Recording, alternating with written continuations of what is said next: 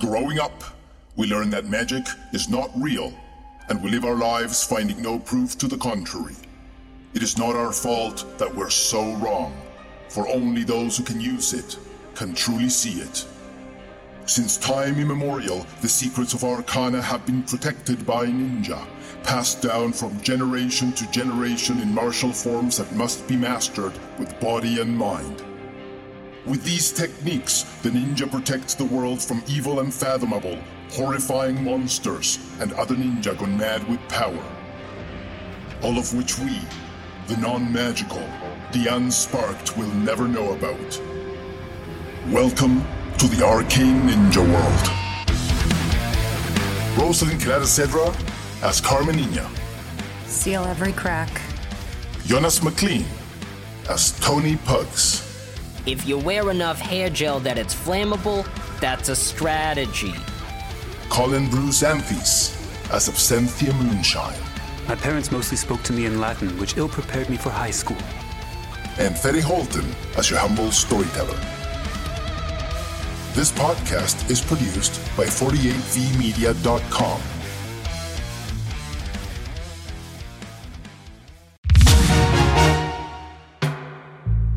As we tell our story, whenever a character interacts with the world around them, players roll ten-sided dice to succeed or fail. The number of dice rolled depends on the specific character aptitudes established during character creation. The difficulty of these interactions ranges from one to five. Players must match or beat it, otherwise the character fails. Keep alert for more rule pop-ups as we go along.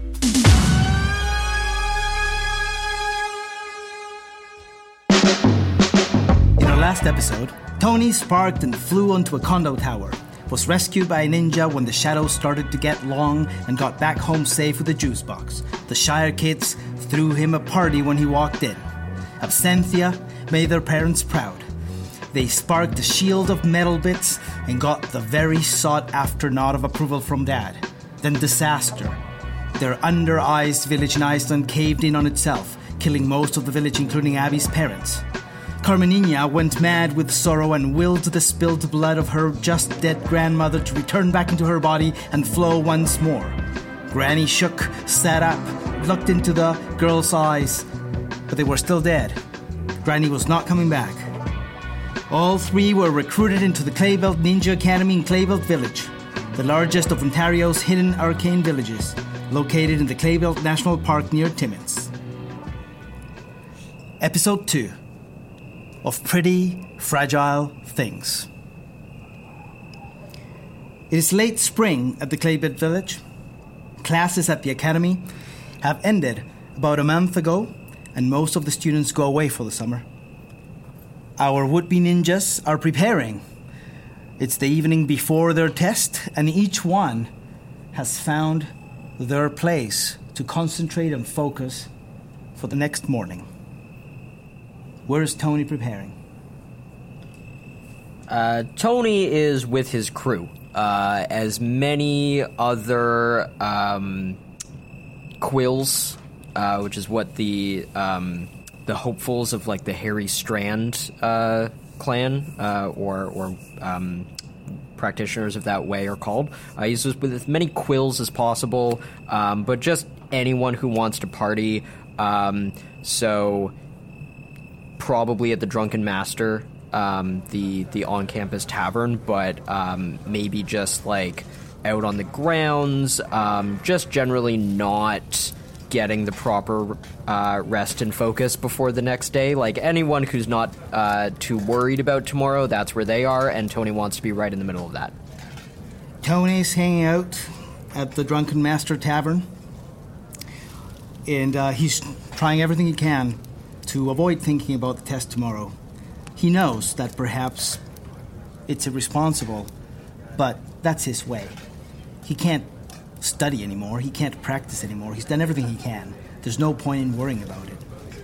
And uh, as he's lounging around and trying to keep his mind off the test, he steps outside of the tavern and starts walking toward the garden, the, the central village garden across the street. And the lanky and long-limbed shape of a body descends gently from above somewhere in front of him. It's held up by its hair, which is thirty feet long and attached to a branch or, or something above. And, and Tony knows who this is. The facial hair is long and, and flows gently, twitching slightly like a finger would, ready to be used as any other limb. His mustache extends away from his face almost ludicrously, ending in swirls. His elegant, handmade brown leather shoes, polished to a mirror shine, softly touch the ground. His fitted light grey suit ruffles gently. His hair flows, follows in his descent, coming back to him as if reeled from inside his head, until it sets at curly shoulder length that frames his face perfectly. The white shirt is unbuttoned slightly too low, revealing a full mat of shiny copper hair covering his chest. Tony knew very well how deadly those well-groomed and oiled follicles could be. This is the way. That's the sentence I've been waiting for all my life. Tony. Hey! Excuse my intrusion, kiddo. I know you're getting ready for your test. Yeah, I'm in the middle of prep here. How are you doing? Oh, you know, I'm just hoping that they don't need to invent a new category for me to score highly into tomorrow, uh, but uh, I'm sure it'll all be good. Oh, you're just too full of yourself, Tony. That's gonna come and bite you in the ass, so just rein it in right there, eh? This is a fucking tough test, you hear me? Hey, I'm a fucking tough contender. I'll rein it in when they design a test I can't take, which, you well, know? Well, tis true, tis true. Listen, Tony. I'm I'm gonna tell you three things. Okay? Do I need a fucking pencil for this? Is this uh, gonna be on the exams tomorrow? I don't know if you need a pencil or not. You decide what you want to write down or not write down. I don't think so. I'm gonna just give you a little bit of advice. Okay. Okay? Remember, everything needs to be elegant, Lorenzo. The way of Harry Strand without elegance is like a It's like a castrato with balls. Okay, not really a castrato, but a tenor. Like a dancer with two left feet. Right. Or a duck with one wing. Okay? So mind the elegance, and everything will flow. You know, when you came to me, Lorenzo, I thought this puny little thing wants to wield the hair. Impossible. Cannot be done. He will get killed by the training. And you almost almost proved me wrong once or twice. But you came back again and again. Like... Like I have some tasty treat. I beat you, come back. I beat you harder, you come back. Does, does he like punishment, I asked myself. Each time you come back, you're a little tougher, a little wiser. You thought yourself to be faster, you taught yourself to be faster and more precise to make up for your puny size, and and then one day you were able, you were able to punch me. Remember? That was a good day. Yeah. I don't know where that weakling that came to me two years back is. Now I see a tough son of a bitch. And tough sons of bitches pass the exam. Now you know that we're not allowed to tell anything about the test. But? So I won't talk about the test. Ah. But I will tell you about the nature of the fieldwork. Yeah. Always be a step ahead. Thinking like someone who's trying to catch you by surprise. If you feel you're too comfortable or something is too easy, then you're probably fucking up, okay? Right, yeah, always be looking behind me. Because you never know when some sort of one-ball dancer's gonna come out of nowhere. Bow! That's it. Also, if you ever needed to fight a four-armed giant brute... A root? A brute. A brute. A giant, a, a huge. Yeah. You wanna cut his heel's tendons and start cutting every other tendon that is close to you until he can't move. Okay? But cut, also... Cut the tendons. Does that Is that only for four-armed giant brutes? Because I, I well, like to take a... Well, it works with every giant brute. It works with anybody, actually. But you're small and a giant brute and might have four arms. Who knows? A lot of people Just, are giant you know, brutes to me. Go for know. the ankles. This is good advice. This is actionable. Good, good. Ankles. Okay. Now, better still don't get into a fight with a four-armed giant brute. Well, we both know that's uh, a little bit outside my control. Yeah, well, yeah. you know, just remember, brutes have feelings too. Go for the feelings. Got Especially it. when they're isolated. Isolate the brute first, okay. This is good stuff. And sometimes, a game of stones may prove as effective as the sharpest sword. You get me, kid? Anything can be your weapon. Okay, Tonino. Good luck. Look, there might be some subtlety lost on me, but you're getting through here. I read you. I hope you shove some of your chest hair up the asses of those examiners. Go get some rest. I'm gonna go Good get night. some shampoo. Good call. And with that, his hair shoots up. And after a moment, the man himself is swiftly lifted away and quickly out of sight. I'ma miss that dude. Absenthia is also preparing for tomorrow. It's the big day. What is Absenthia doing? Outside of the Drunken Master, there is a rock closely located beside another rock. Two large boulders, very slim space, uneven. I have lodged myself in that space, molded myself to this incredibly uncomfortable position because the world is harsh and cold and I must be one with it to be properly prepared for this examination. Absenthia, lodged in between the two rocks. in I've been here for a few hours. In what it looks like an extremely uncomfortable position. Notices how the shadows start lengthening around them as the night uh, comes in, as the, the sun sets. And the long shadows of the rocks that they are lodged between extend at uh, either side of them. And Abby starts hearing whispers that come out of the shadow. Absenthia. Absenthia. It's like a hundred whispers coming all at once. You are being called forth. Step into the shadow. Come to the shadow. Is there a particular reason you're being so quiet? Come into the shadow, Absenthia. I'm going to need a little bit more than that. I, um... I'm not entirely sure that, uh... there's a good rationale for me coming into the shadow. I mean, it's already plenty shadowful here. We are the Shadow Society. Oh. Oh. Oh, yes, that would be important. Uh, one second, allow me to dislodge myself from this position. It, it might take me a couple minutes.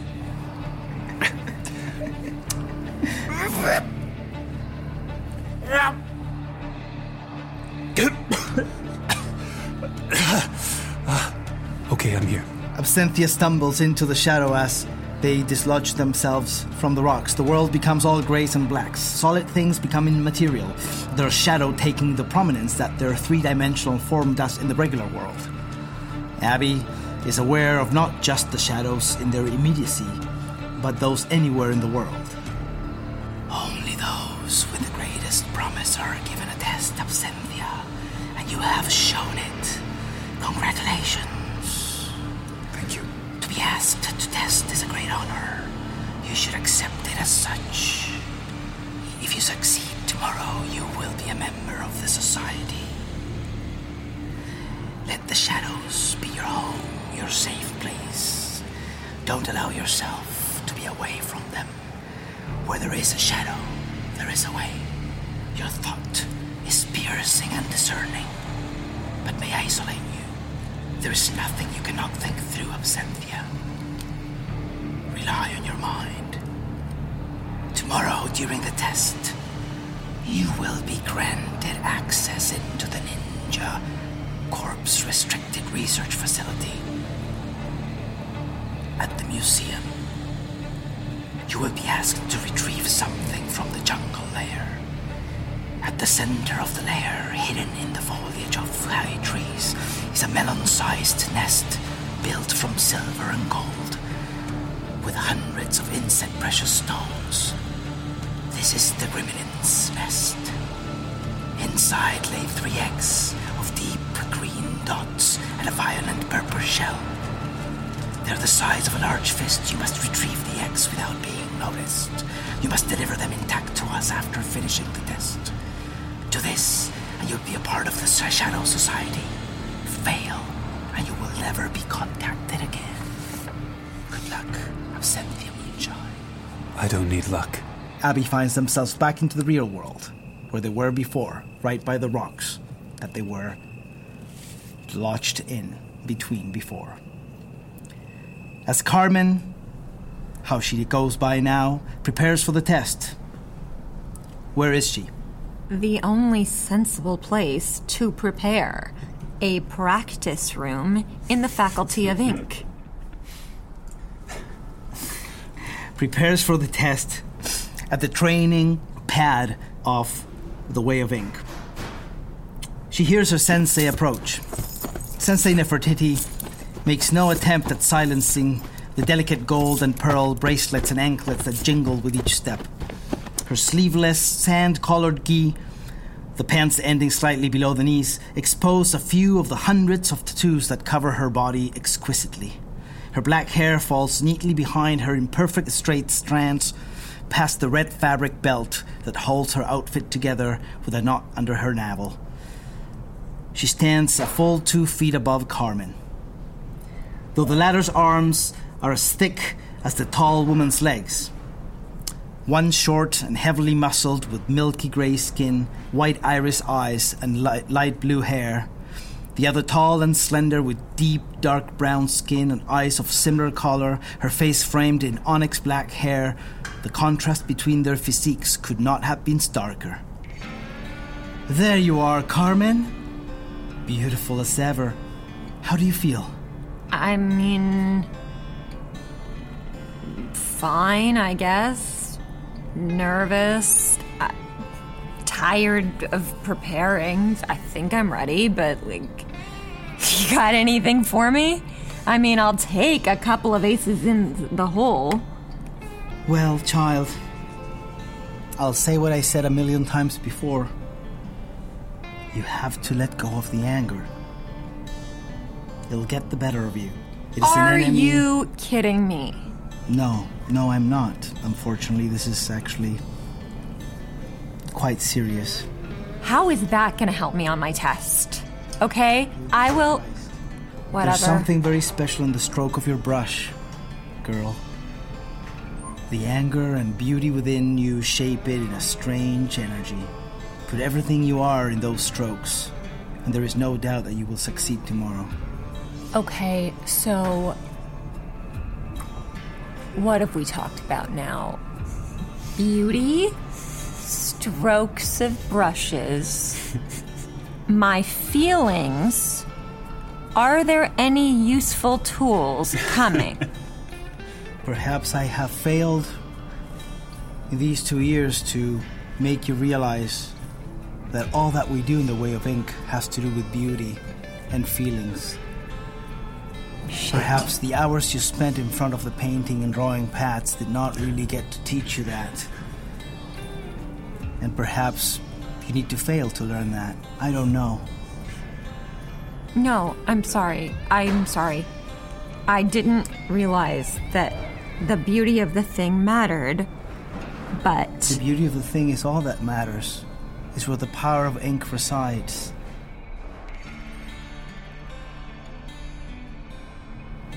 Okay. You know what? Uh, what is beauty? Color pairings and m- mathematical proportions that are pleasing. I can absolutely learn that in one night. Thank you. You saved me. It does not make me happy to think that you will have to learn all this in one night.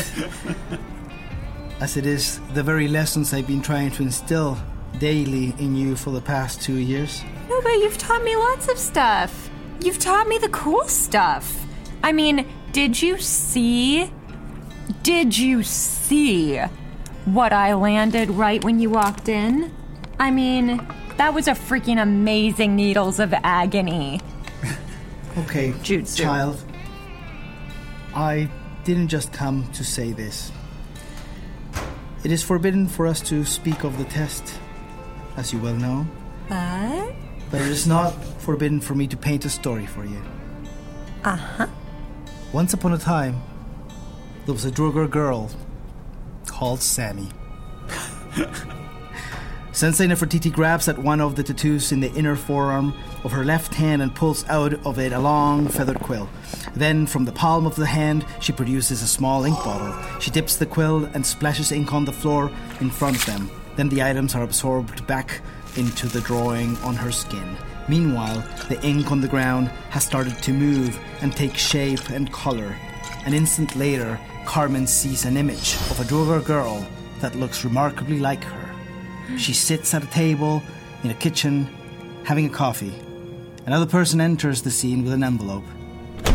Sammy lived with a single purpose. She wanted to become an expert martial artist of an obscure style, one that was thought to be lost. This did not deter her, as she was convinced that she would be able to find some record of it somewhere, and that she would be able to recover it from obscurity. One day she received a letter. A master of the Way of Knowledge claimed to have found some information about the lost tile. He demanded an object in exchange for that information. He wanted a gremlin egg. Only found in one place, the jungle. The images flow into one another, blending and changing, giving Carmen lots of visual details. There's a thick jungle and a gold and silver jeweled nest with a fist-sized green dotted purple eggs in it. For the eggs are precious and unique, only appearing every fifty years in their nest, and those who possess one are said to enjoy fortune beyond measure. Naturally, Sammy lost no time, but too eager and too confident in her skills, she went unprepared. The quicksand almost swallowed her whole before she got out with that lucky stroke, but not without losing all she had brought with her. The snakes, thick as tree trunks, hid in the vegetation around her and, and surprised her. She had to work her way out from the inside of one, becoming exhausted. The panther, patient, silent as death, stalked her from the branches above. She managed to survive a brutal confrontation, but by the end, she was not in a lot of pain.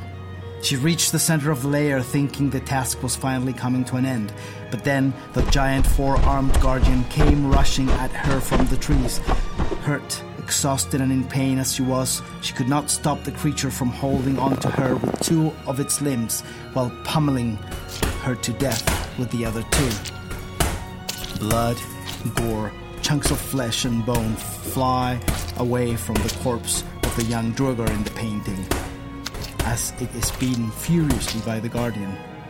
When there is nothing left of her head but mush, it drops the body to the ground and walks away nonchalantly.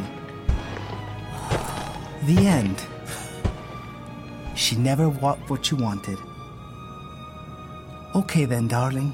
No, no, no, no, no, no, luck no, no, no, no, no, no. Have I'm, a good please night. wait, please wait. I. She walks away before Carmen shit. can get a word in. Oh, shit.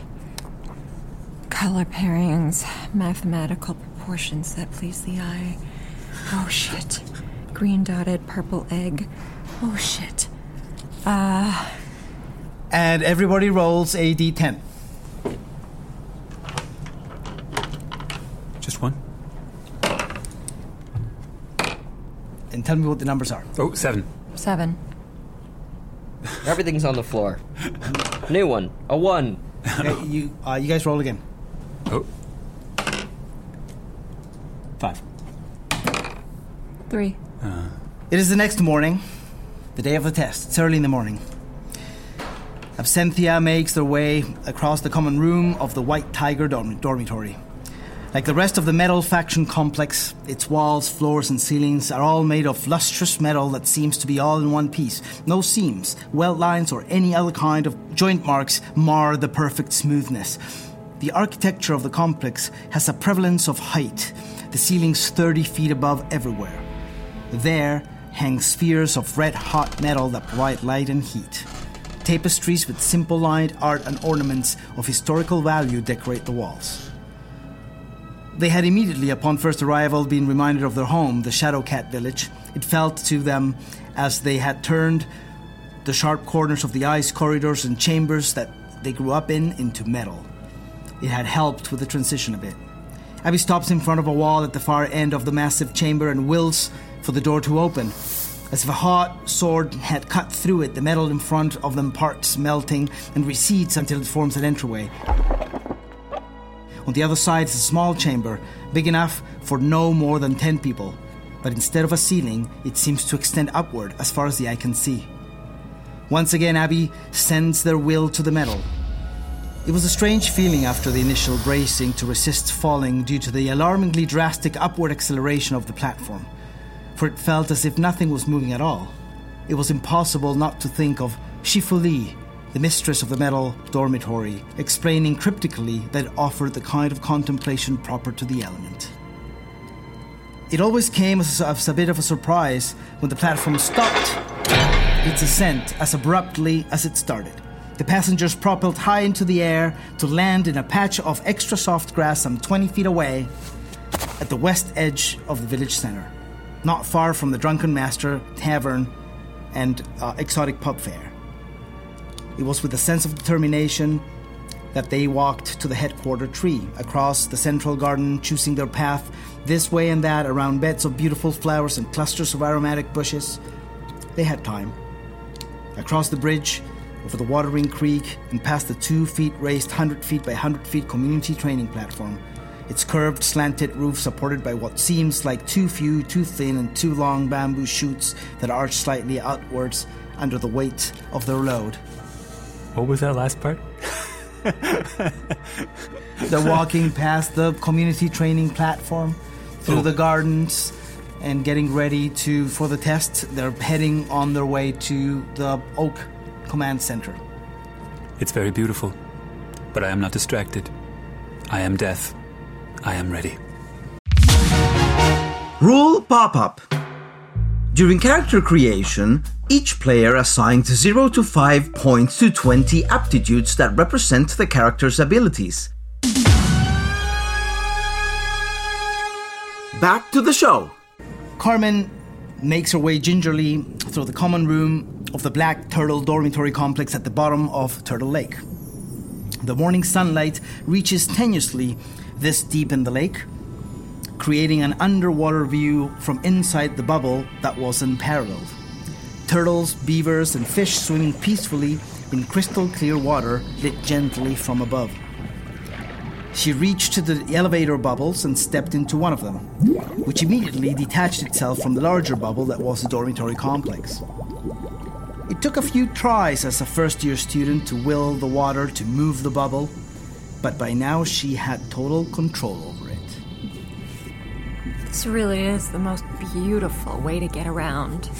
I am so relieved Nefertiti saved me last night. I have spent every last shred of brain power I've got cramming in Michelangelo, Cleopatra, Leonardo da Vinci, Andy Warhol, ev- like I mean... Uh, Suzuki, uh, like every possible yeah, the big five. way of constructing beauty. Hell, I've even learned how to f- properly fold the phyllo pastry to make the most beautiful baklava you've ever seen. I have got beauty down, and this is the most beautiful way to get around I have ever encountered. The bubble breaks the surface of the lake near the rocky shore and vanishes. The momentum of the movement propelling Carmen into the air and onto the large landing rock, uh, on which she lands with practiced grace. Above her, the canopy of the headquarter tree extends in every direction, covering over an acre in land.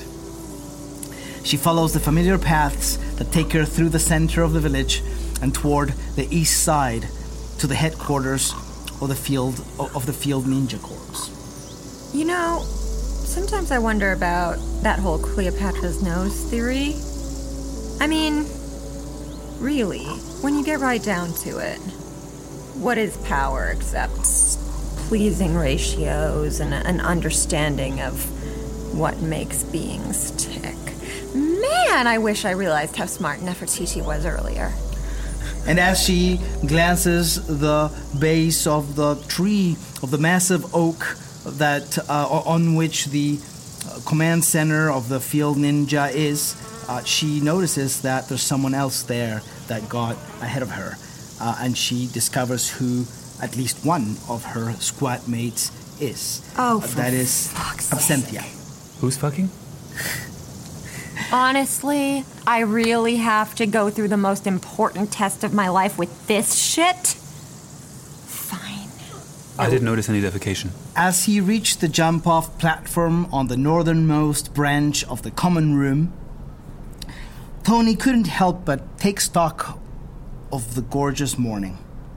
From the high perch of the Red Phoenix dormitory, spread out in the canopies of the trees south of the Claybelt Village, he could see the amber-golden light of the young sun bathing the central garden gently as people milled around starting their days. Further north, the surface of Turtle Lake glimmered as in anticipation of the gorgeous day. The massive canopy of the headquarter tree to the east obstructed some of the view, but did nothing to reduce its breathtaking beauty. He felt the warm gust of a traveling wind in his face and stepped into it, allowing the warmth to carry him down. He propelled down from the incredible heights, slowing his momentum only at the last second and when strictly necessary, exactly as if he was riding an invisible snowboard in the air. What a gorgeous fucking day on God's green earth. This... this is gonna be one of the best days... not just of my life, of lots of people's lives. This is gonna be... you know what, I'm just glad we all get to be a part of it. He rode the air currents with the abandon and seeming recklessness typical of the Fire Faction, and landed with consummate aplomb after a final somersault on the landing pad set at the edge of the village center for that precise purpose. You're such a freaking show-off. Then he set off at a jog Violation, toward the headquarter baby. tree to take his final exam. And as he sees the tree and it comes inside, he noticed that the other two members of the squad he would be assigned to are already there. He finds Absenthia and Carmen standing by the tree. And so it comes to be that the first mystery is resolved, so they find out who they have been assigned with. Absenthia Moonshine, a k a. Abby, of the Metal Faction. Antonio Pugs, a k a. Pug, of the Fire Faction. And CarmenIña, a k a. Carmen, of the Water Faction. It is impossible for them not to look for and take note of the twenty-four eight ninja guard that keeps watch of the surroundings from the tree. Hmm. They make a sort of patrolling dance that takes them around the entire canopy of the tree in concert. One at a time, they jump from branch to branch, freezing like shadows upon landing, and until the next jump, they move with the ease of flying squirrels. Our wannabe heroes have a few minutes to spare and prepare before reporting at the top of the tree. Hey, Carmen, Abby, okay, this is looking good. Okay, so I'm sure, you know, you've all been wondering who's going to be your third. I hope I was worth the wait. Uh, good to see we're all early risers here. You smell like vodka. Did you even go to bed? Uh, well, I went to bed smelling of gin, so what can I say? It's a miracle. Great. So... You, you smell- ready? Yeah, we're ready. Okay. Yeah, what, uh... Now, I don't want to, um... go telling any tall tales or anything, but, uh... I had a visit from a certain uh, luxuriously bearded sensei last night. Oh, my sensei came too. Okay, yeah, so mine gave me a little bit of, you know, not exactly talking about the test, if you know what I mean. Yeah, mine eh? told me the most depressing story of my life. The most depressing? Yes! Like, shit! You could have told me that on day two when you realized I wasn't getting it. Mine was straightforward and thoroughly practical. What? Ugh, why are you even talking? Wait, so we all got visits? Okay, they must really want us to pass this test. This is good. We're basically already passed. We just gotta do what they told us, right? No, you know what, honestly? I think... I think it was a test of our composure. I think my sensei was trying to shake me, trying to make me think I didn't understand anything this whole time at the uh, Claybelt Academy. Yeah, yeah, yeah, and that makes sense. And make me doubt myself. There we go, but we can't doubt ourselves. Now I know I didn't doubt myself. Did you doubt yourself? It depends. Are we talking about constructive self-criticism? I mean, we do need to identify our gaps, uh, do we not? Uh, you know, identify, confess at a later date. You know, these are both options. Do you ever think about just quitting Claybelt and, like, studying philosophy and getting a B A or something? I already did that like, in preparation. Right. That seems like really? Your speed. Where? When? The Grand Philosophy College. I have no choice but to believe you. Look. I did an advanced course. Okay. Maybe I should do one of these acceleration courses. I wouldn't recommend it. Was it an online course? You know, like, um... Oh, like ziplining. Uh, or one of those mail-away things, like Phoenix University. Like an honorary doctorate. You know, a thing that isn't real? That's for people who are just full of themselves? Yeah, I don't want you operating on me with no kind of honorable doctorate. Oh, but I'm I'm so qualified. I have an honorary doctorate from Harvard. Okay, so we all got honorary doctorates except Pug. Great. Mine was actually a legitimate degree. Are you planning on taking the test, or do you just come to hang out? Do we- hey, yes, I'm ready. Please, uh... As our fledgling ninja, ninja look up, they see a slender woman with long limbs and almond eyes, bronze skin, and a hooked nose that fits her face perfectly, a large mouth that seems to be holding back a smirk. Mom? That you bet. You better not make the judges wait for you. They don't take well to that. Mom, I told you, administer someone else's test, not mine. And she jumps away. Uh. This is Carmen looking good as usual. And she's gone. All right. Well, look. Don't hit on my mother. That's for her to decide, ain't it? Oh, she's an independent gosh. woman. Gosh. The Pug does not go in for... May I, may I remind Carmen that her mother is a uh, Drugar dwarf that looks nothing like the ninja that just was on the tree. Right. Stepmother situation? Beginner syndrome. I forgot what species look like. I will try and console Carmen for her mistake... mistaken identity or mistaken perception of her mother. Do it, do it. Don't, yes. Don't tell me what you're going to do, do it. Okay, well, Carmen, I just don't want you to feel bad about that because, you know, my mother, the last thing that she did was attack me and shortly thereafter was dead.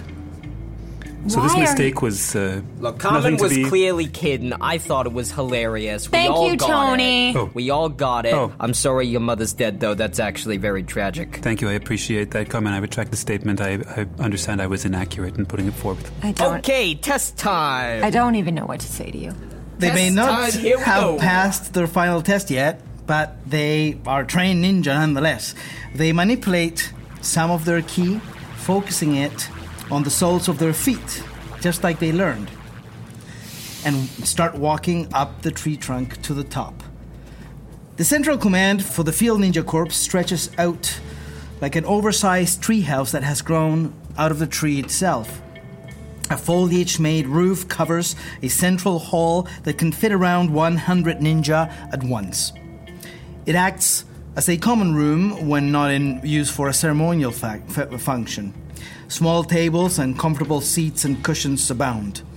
It is an area of relaxation and community. At the opposite end of the hall, near the foliage tunnel leading upward, are gathered five individuals in a huddle. exchanging pleasantries, it would seem. As the young ninja-to-be walk into the hall, they stop their conversation and turn to look at the prospects. Ah, here you are. Welcome. Please come join us. It is not that the youngsters didn't know that famous ninja were part of the judging panels for the Field Ninja Corps test, but it simply didn't occur to them to think just how famous would these those in their own panel be. Holy shit. Each one is taken aback as they come face to face with none the less than three of the most sought-after faces of the wildly popular game, Legendary Ninja Shuriken Battle. Shuriken Battle! Oh my gosh, I never imagined you would actually look this amazing in person. Elder Jean-Claude, Master of the Ways of Water and Grand Master of the Way of Eight Gates, Vanisher of the Seven-Tailed Beast. Chico Norris, Claybelt's Field Ninja Corps Commander, Master of the Ways of Metal and Righteousness. Nicola Sabato, Master in all five of the Elemental Ways, Founder of the Way of Elemental Fury. This no. is like a who's who. I mean, Jean-Claude is a little bit of a has-been, but Nicolette, oh my gosh, this is the best day of my life. You were right, Tony. I've only recently heard of these people, having mostly spent my life in underground in rocks in Iceland, but I understand that they are greatly esteemed. They seem to glow. Who are you even talking to? Uh, I, uh, I retract the statement. I understand it was inappropriate. No need to get anxious. All of us were there, where, where were you at once. Commandant, let me make introductions, and then we will begin your test. I'm Chico Norris, commander of the Field Ninja. Is he Swedish?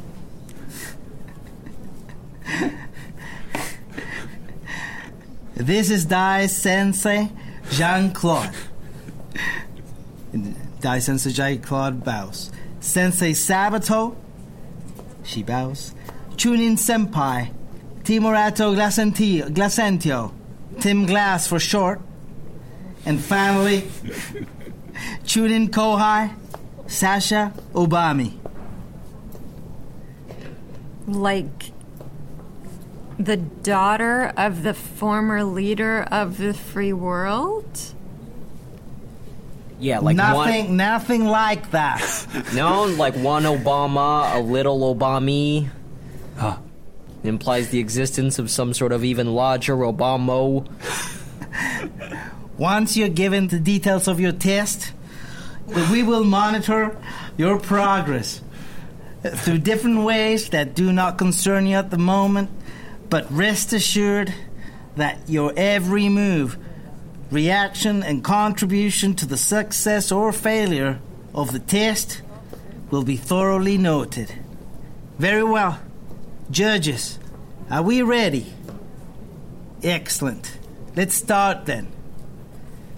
It was decided that your test will be a rescue mission, in emulation of the many that you will need to complete as members of the Field Corps, to test your ability to stay calm under psychological stress. You will not just be rescuing anybody, but three individuals who are most dear to you. Sasha, if you will. Yes, Sensei. The stocky ninja woman points to a large mirror set on a pedestal, and she takes a grounded, short stance. She utters the words, "Far sight," in a whisper under her breath as she pulls at invisible strands in the air. The surface of the mirror shimmers, and suddenly the ninja-to-be can see as if through a hole in the air. There are three large cages sitting in a clearing in a jungle. Inside each of them is a person. In the cage further to the left is a Drugar old woman. She's standing, holding the locked door, trying to shake it open. In the center is a drow elf man. He sits cross-legged in apparent repose. The shadow cat waiting for their chance to pounce. In the cage furthest to the right, a small, elderly halfling woman also stands. One hand at the waist, the other with the index finger pointing out at something. Carmen's grandmother, Absenthia's father, and Tony's Nona is who they are. They suddenly notice them. Oh, you can save me this time, CarmenIña! My champion! I have faith in you! What the hell is happening? The shadow cat is unmoved by emotions, Absenthia. It slips away from the irrational. It focuses on the task. Antonio Pugs! Oh, there it is. What trouble have you gotten yourself in this time? You just wait, I get my hands on you. You will not be able to sit for a month after. That's enough, Sasha. Thank you. Yes, Sensei. The surface of the mirror shimmers once more and returns to normal. I'm not so sure that Nona's the one who needs rescue in here. Will there be uh, some sort of uh, contingent of ninjas sent to protect me from her? Or, uh... This cannot be real. Y'all don't know what you've gotten yourselves into. No, this has got to be some sort of test of discernment or something. This cannot be real. I agree. I can find no logical foundation for this to be a real event. Thank you. You're welcome. I, I'm very confused. I am also confused. Saskia? I attention. also do not have all of the answers. Oi! That makes more sense. Save your questions for after you have completed the test. Yes, Sensei. At the moment, it seems like you may have more pressing problems. What? He indicates the mirror as he says this. Your loved ones are in the jungle lair of the restricted section of the Claybelt Museum of Ninja History. You must gain access into the lair, find your loved ones, free them, and return them here safely. I, I don't understand. I, I, are they echoes of our loved ones? Are they replicas? Are you testing our... Here are the blueprints of the museum. There are also three fortune cookies in that satchel. These are to be used in an emergency only. If we get really hungry, we understand. Shut up, Pug. This when is... you open one, it will consume a little of your karma and give you a hint oh. to help you in your predicament. This doesn't make any sense. There has to be something else to it. What is that? Uh, this is the blueprints Blueprint. of the museum ah. and notes of the details of the museum. Details that you will hear now as I say them. He hands them a leather satchel with papers folded inside it and the three fortune cookies, each wrapped in a silk handkerchief. The museum is open from mid-morning to just before dusk. When closed, the alarm and trap system is activated. Silent alarms will alert the security ninja to an intrusion through the forcing of any window or door. The guards have the ability to simply appear where the alarm has been sounded, so that practically no time goes by between activation and guard appearance. During the day, there are eight guards, one per wing, and a leader in the security room off to the side of the Earth wing. Each guard stays in the wing from open to close. At night, it is only four guards. Alternating pairs patrol the hallways every hour. It takes them approximately thirty minutes to cover the whole museum. Then they return to the security office. The other pair will go on their patrol half an hour after. The traps are redesigned every few weeks, and no one but the designers know what they are. But they're normally designed to capture intruders rather than kill them. In general, traps are built around the most dangerous, expensive, rare, and otherwise coveted items. They're unlikely to be triggered until such an item is specifically targeted. The restricted section door will only open to those who carry on their person the appropriate totem key. Each layer requires a different key, and those entering only have access to the layer they hold a key for. The door opens into a long brick hallway, and at the end of which one emerges into the layer in question. The keys are small statuettes, the size of a pendant, of specific shapes, each infused with a specific combination of elemental key that is almost impossible to replicate in a forgery. The guards are under orders not to enter the restricted section unless there is an emergency that requires them to enter one of the layers. In the case of an emergency, there is a spare key of each of the layers of the restricted area that is kept under lock in the security office. Each guard carries a copy of the key on their person. Each guard also has an emergency pendant on their chest that they can tap with a hammer fist to activate. Should they see anything strange, they they will not hesitate to use it, and all guards inside the museum may choose to be transported to its location immediately, which they will, unless they are being held up themselves. In addition, the pendant sends a signal to all off-duty guards. Being outside the museum, they will not instantly be transported, but they will undoubtedly make their way through more conventional means and be there within twenty minutes at most. The guards are not field ninja, but do not underestimate them. A squad of students like yourselves would be unable to face them all together. So whether you attempt to infiltrate the restricted area during the day, when the guard heavy is heavier, but there are also more distractions to keep them occupied, and the alarm system is not active, or you choose to break in while it's, it is closed, when the guard detail is smaller, but more alert, and the alarm trap and system is functioning, is your initial and most immediate decision. Should you choose the latter option, you have three, you have around three hours until the library opens. You have twenty-four hours to complete your test. We wish you luck, and we shall see you again tomorrow at six a.m. at the latest. Do you have any questions? I would like to know what these cages are made of and what is inside them. Well, Carmen... Carmen, right? Yes, Carmen.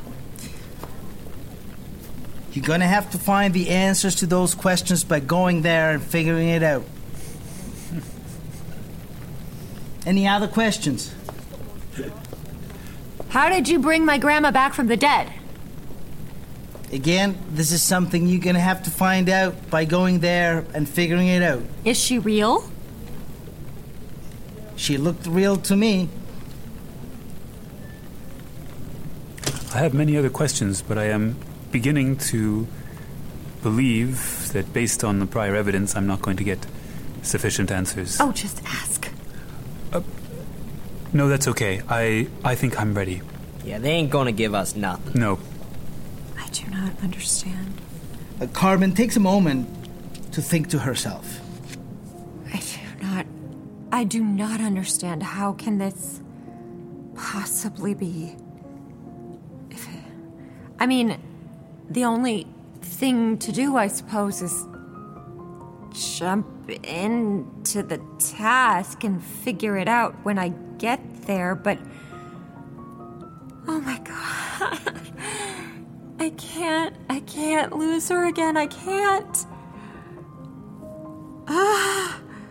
They finally had their test instructions. But the relatives are in danger... What the F? Ninja life is not for the weak of heart. The young ones make their way back down the tree and soon stand in the clearing around its base. As they go down, Abby thinks to themselves. Do I believe that that is really my father? This is a Pascal's wager situation. If I do not believe it is my father, and I do not save my father, I do not get my father. If I do not believe it is my father, and I save my father, I do not get my father. If I do not believe it is my... Wait. No, it's not a Pascal's wager situation. If I don't believe it's my father and I save my father, I still save my father. And if I believe it's my father and I save my... It's better than a Pascal... I have fifty-fifty... No, that's not fifty-fifty. No, it's... I need to go back and recontemplate the math on this. And Pug takes Carmen aside for a few words. Hey, uh, Carmen, I don't mean to, uh, pry or anything, but you were saying your, your granny's dead, right? Yeah, for sure dead. Does that... Wait, is yours alive? Last I checked, uh, and I check up fairly frequently, like Nona uh, Lightfoot does not respond well to infrequent uh, check-ins from the grandkids, if you know what I'm saying. Yeah, I get you. So either, either that's not really any of our grandparents, or they killed my Nona for this test. No, no, no, no, no, no, no. Do you think, did they... Do I gotta go back there and punch Chico Norris Look, in the face? We gotta think about what our senseis told us. Okay, my sensei told me to castrate a brute. Well, mine was all about beauty, so those two things don't seem to match, do they? Okay, wait, let's puzzle this out. Um, Lorenzo said if I am fighting a four-armed big motherfucker to go for the ankles or the balls. That makes sense.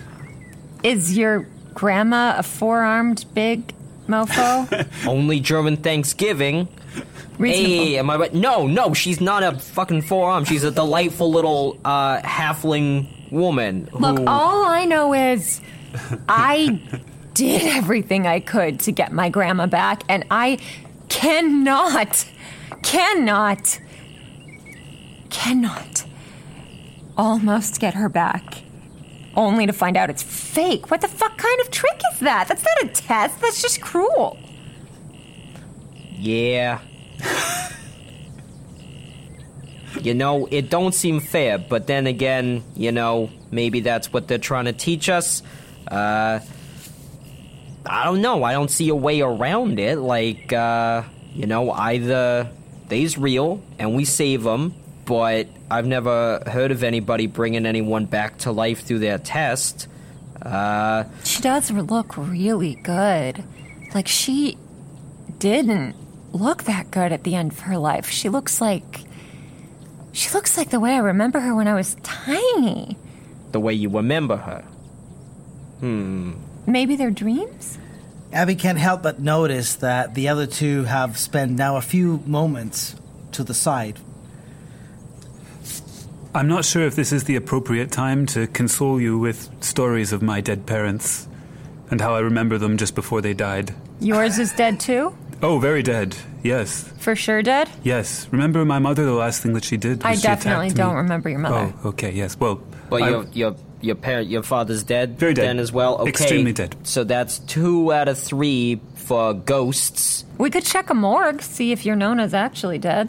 I was trying to do a... Uh, let's not take Nona's name in vain here, okay? Let's not, you know, jinx anything. Hmm. Uh, I'm sure Nona's fine, and God help us all if that is the real Nona in there with two ghosts, because she will not be happy about that. Okay, look. You had a thing to say. Maybe it's useful. Go ahead, Abby. But I am telling you, if it's some philosophical nonsense, we're putting you in the back and leaving you there till we finish the mission. I told you, my degree is legitimate. It's not philosophical nonsense. Oh my gosh, what I did you want actual... to say? Well, actually, I, I... I was sort of... I guess I kind of implied the substance of my material when I was inquiring as to oh. whether you wanted consolation Why? with knowledge of Do my dead I parents. Even try? I don't really have anything else to contribute besides stories of how my parents what are dead. What did your sensei tell you? Oh. Well, actually, there was material in there that was strictly confidential. Dude, we've got two dead people and one, I don't know, like Nona Mafia boss? It's quite a conundrum. Uh, Nona was uh, never in the business. You're gonna need to just tell us. And as far as she knows, no one else is either, okay? Mm-hmm. Uh, but yeah, let's talk actionable stuff here, because our senseis clearly want us to succeed. Yes. Debatable. Uh, and we are a team now. Yes. So oh, what happens, what we share with each other stays with each other, right? Yeah. Okay, for the good of the team. Absolutely. Okay. So I've shared my insider knowledge about how to go for the ankles of a four-armed man. I appreciate that. Very useful. Thank you. Uh, what else we got? Beauty is the key to the Way of Inked Skin. Good to know. Thank you. Okay, if we find any doors that require beauty, we know how to open those. The rest of the doors we know. How? How? Well, I don't know. I'm writing stuff down. It's uh, so far we got uh, all of the doors are open with key uh, or keys. One okay. of the two. Okay, but but tell me, tell me, are your are your people? Do they look like they really look, or do they look better, or what? Is there anything to help us figure this out? I'll be honest. Are they dreams? My father kept pretty much the same expression throughout his entire existence. The visions that they saw through the mirror looked real enough. There was nothing about them that indicated that they were not. Look, the only way that we, uh, you know, find out is we go there and we get them, right? That's what Chico said. You go there, you look at the cage, you get... We, we find out. We win, How right? do we even get there? Uh, well, we're gonna have to bust a lot of guards' heads, eh? Uh, I feel like maybe a sneak attack would be a better bet. Okay, we can work that angle. All right, all right, let's I'm just find sneaky. out. You Look, are very sneaky. Just, yes, that's the kind of info we need. Let's just find out what we're all good at. Well, what am I not good at? Humility, realism. General relating to other humans. This is fair. I don't think any of that's going to come up. So, I'm the perfect candidate. Hey, okay, hey. So I can jump real high. I can go real fast. I punch real good. Uh, and I can shoot fire out of my hands. Excellent. I'm uh, n- not so much on the punching side of things, but my dexterity is superior to pretty much everybody in existence. Uh, I am extremely stealthy. I can disappear and blend into backgrounds very effectively, and I am lethally accurate. Okay. Okay. Uh, I am great at... What? I'll just read my uh, resume here. Yeah. Yeah, yeah, yeah. Great, yeah, fantastic. Yeah, yeah, yeah, yeah, yeah. I have an honorary degree. You know what? All of you suck. All of you suck. Rule pop-up. Any interaction is associated with two aptitudes. A player adds the points of both and rolls as many ten-sided dice to meet or beat the difficulty rating. Back to the show. As they look at the blueprints and they decide and discuss what they're good at and, and, and they try and come up with a strategy, they know the following. And that is that the Claybelt Museum is, is not unfamiliar, an unfamiliar place to students at the Academy. Many field trips involve uh, visiting the different wings of the museum, and many students are more familiar, more than familiar with the reinforced double doors with the word restricted written large and in red above it. Classy. Adventures in the restricted area of the museum were the stuff of Academy student legend. Of course, no one actually knew anyone who had broken in, but they all heard a story starting in the likes of, once there was this kid, and so everyone had heard some story. The museum was on the northeast, on the northeast shore of the of Lake Turtle, a massive building with six wings on the main level, another wing underneath it, and the restricted section, which no one knew exactly how big or where, for that matter, it was. Built in the same fashion as the majority of the ground buildings in Claybelt Village, it was as if rock, earth, and tree had worked in unison to create alcoves, passageways, and doorways, uh, uh, windows, and balconies. The only entryway faced south, away from the lake. Double doors built like a Russian doll in ever larger segments so that only the necessary width and height was open at any given time, which meant that unless when loading in or out an artifact or, or, or piece of extraordinary size, most of the time it was only big enough to allow for a handful of people to walk through at once. In the main level, water and arcane creature wings were in the north, the fire and visiting exhibit wings to the south, the metal wing east, the wood wing west. Each of these had a series of windows looking out into the wilderness or the lake, as the case may be. In the strange architecture of the village, windows consisted of glass panes, uh, pane fragments, held in place by branches that seemed to have grown for that very purpose. The fragments of glass ranged from small to enormous, depending on the window. Each created a unique, gorgeous pattern that left little to no doubt as to the elemental nature of the ward it adorned, even though it formed no discernible image to speak of.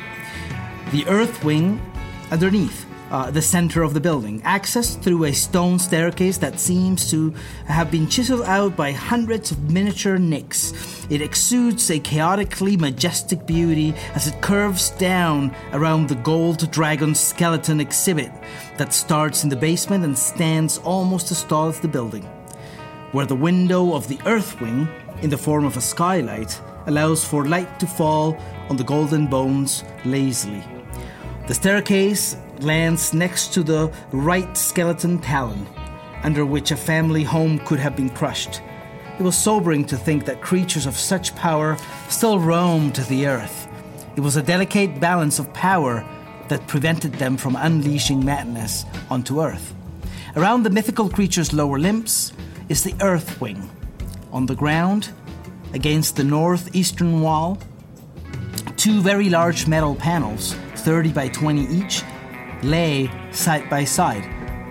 They are the access to the storage area, a network of caves that was subject to all and every kind of juvenile speculation at the academy and outside of it as well. At the east side of the earth wing, a single metal door leads to the security office. The entryway to the restricted section switches locations randomly among all six wings. It is impossible to predict where it will be at any given time or how long it will stay there. So I mean this other kid said that he got into the restricted section by going up the foot of the dragon skeleton, right? But another guy said that he got in through the storage area and tunneled in, okay? Yeah, and I heard that the secret was in the pattern on the floor when the sun comes through the windows. So we gotta start charting sun cycles, I guess. Okay, we got twenty-four hours. I don't know why, but there's something about this that makes me really want pie. Should we just eat the cookies? I will let the, uh, Colin and Rosalind, you can veto this, but I think Pug might have already eaten one of the cookies without thinking about it.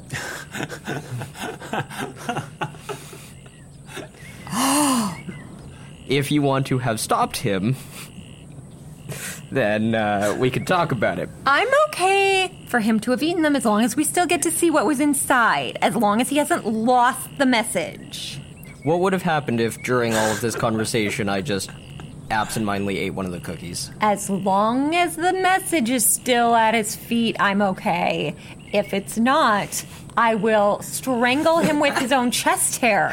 The the cookies, each one is wrapped in individual silk handkerchiefs, so it would have been there would have been a, a, a procedure to it. That doesn't mean he that Pug couldn't have. I think Pug it, is currently but, unwrapping but it, it, it as be Carmen like, says. Everybody that. would notice that that's happening, whether they right. notice. I, I feel they would notice that it is one right. of the cookies that is being unwrapped. It, it's not going to happen, yeah. As they discuss their their options and try to come up with a strategy to enter the museum and find the jungle lair in the restricted section, Pug starts to unconsciously uh, unwrap one of the uh, silk napkin packages.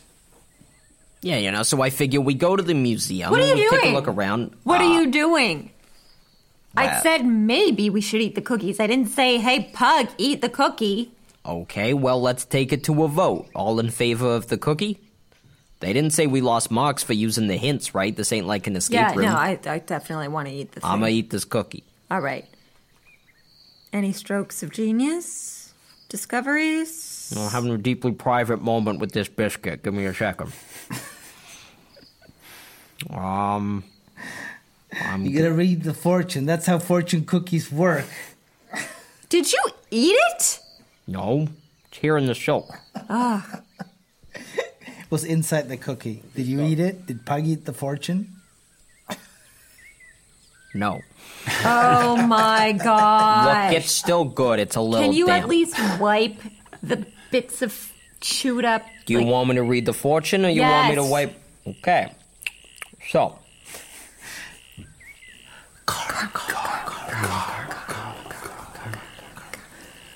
and Pug sees written on the fortune.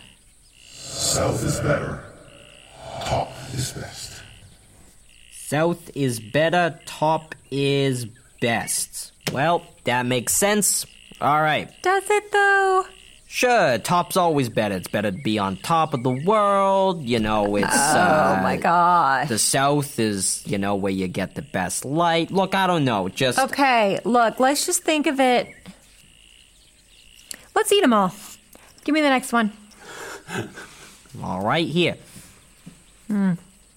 Oh, it's a pretty scarf anyway. Hey, maybe that'll mean something later. Keeping that... Okay. Mm. When breaking into a building, at least watch the ways or those that are least inaccessible. Wait, read that again? When trying to break into a building, the best ways are those that are least accessible. I mean, I could have told you that. You're yeah, breaking like, into a place, seriously. You go into the, the hottest part, they're not going to be thinking you're going to go in through the eighteenth story window, right? Well, also, how often are buildings broken into by people in mobility devices? Not to be a jerk, but probably not that much. That's true, but that's they don't see it coming. Okay, one more time, let's hear it. I got some stories. When breaking into a building, what? Uh, the least watched ways are the least accessible. And south is better, top is best. So, so far we're looking for a really high up window on the south side. Hmm. I mean, that's not a bad extrapolation. Seems like very actionable advice. The least watched ways are the... The the least accessible. So, yeah, the gods yeah, don't watch right. the hut. Yeah. All right, third one. All right, Abby, eat this cookie. Very bland. I like it. Yeah, that tracks. What's your fortune, you weirdo?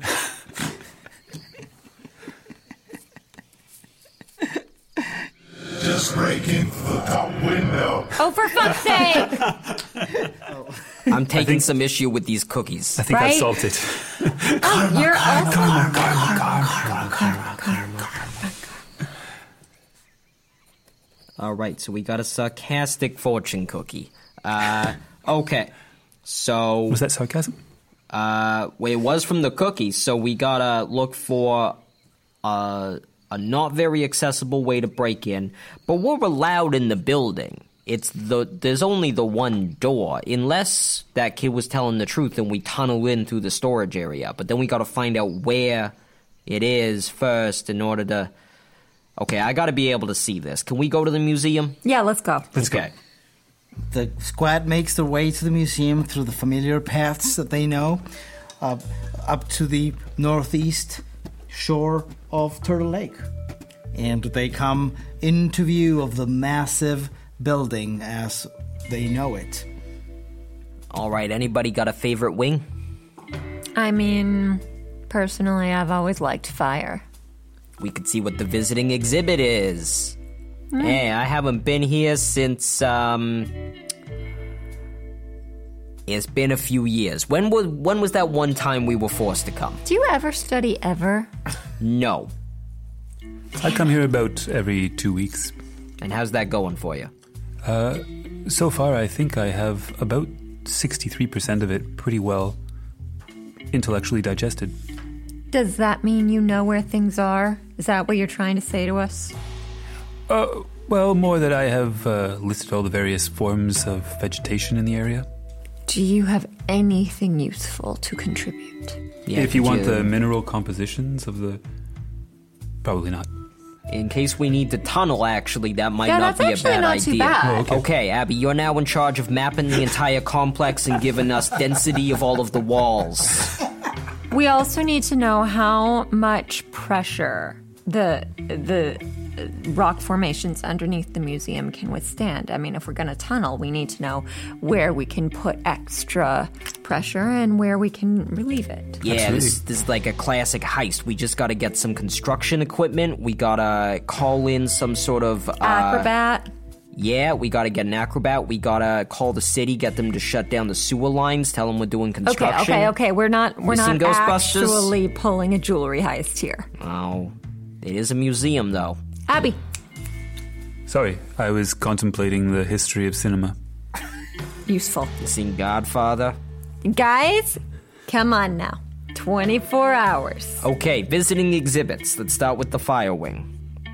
Uh, everyone be on the lookout for doors that we're not allowed to go into. Look, we said...